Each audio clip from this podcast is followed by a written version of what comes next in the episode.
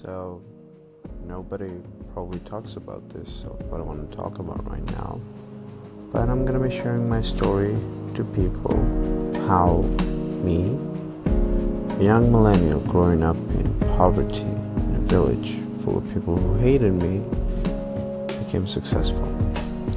You know, when they say that working too hard is not paying out at all, it's actually not true, because if you work enough and if you know what you gotta achieve and if you're aiming for it, you're gonna do it. But it's not really as as easy as it sounds, because sometimes you might have to be a bad person. Sometimes you're gonna hurt other people's feelings, and trust me, it happens a lot.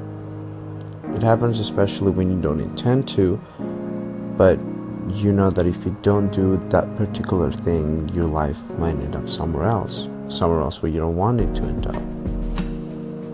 My life pretty much ended up where I didn't want to end up by me hurting a lot of people, me ruining my life, becoming a drug addict, an alcoholic, because I was thinking that that would help me to solve the problems, but I was stupid.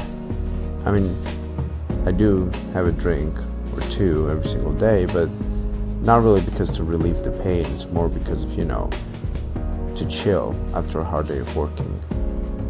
But back then, I just used to get drunk all the time because I didn't want to think about anything. I didn't want any responsibilities at all. Washing dishes, doing laundry, nothing was interesting me because I didn't care. I always felt lonely, but I tried to hide that with sex. I would go on Grindr all the time. I would find someone, would invite them to my house, have sex, not knowing their name, and let them go, forgetting about them next day. Well, the hard part was that I always felt alone. I mean, to be honest, I do still feel alone as well, because when you're trying to reach your goals, as I said before, it's gonna get hard.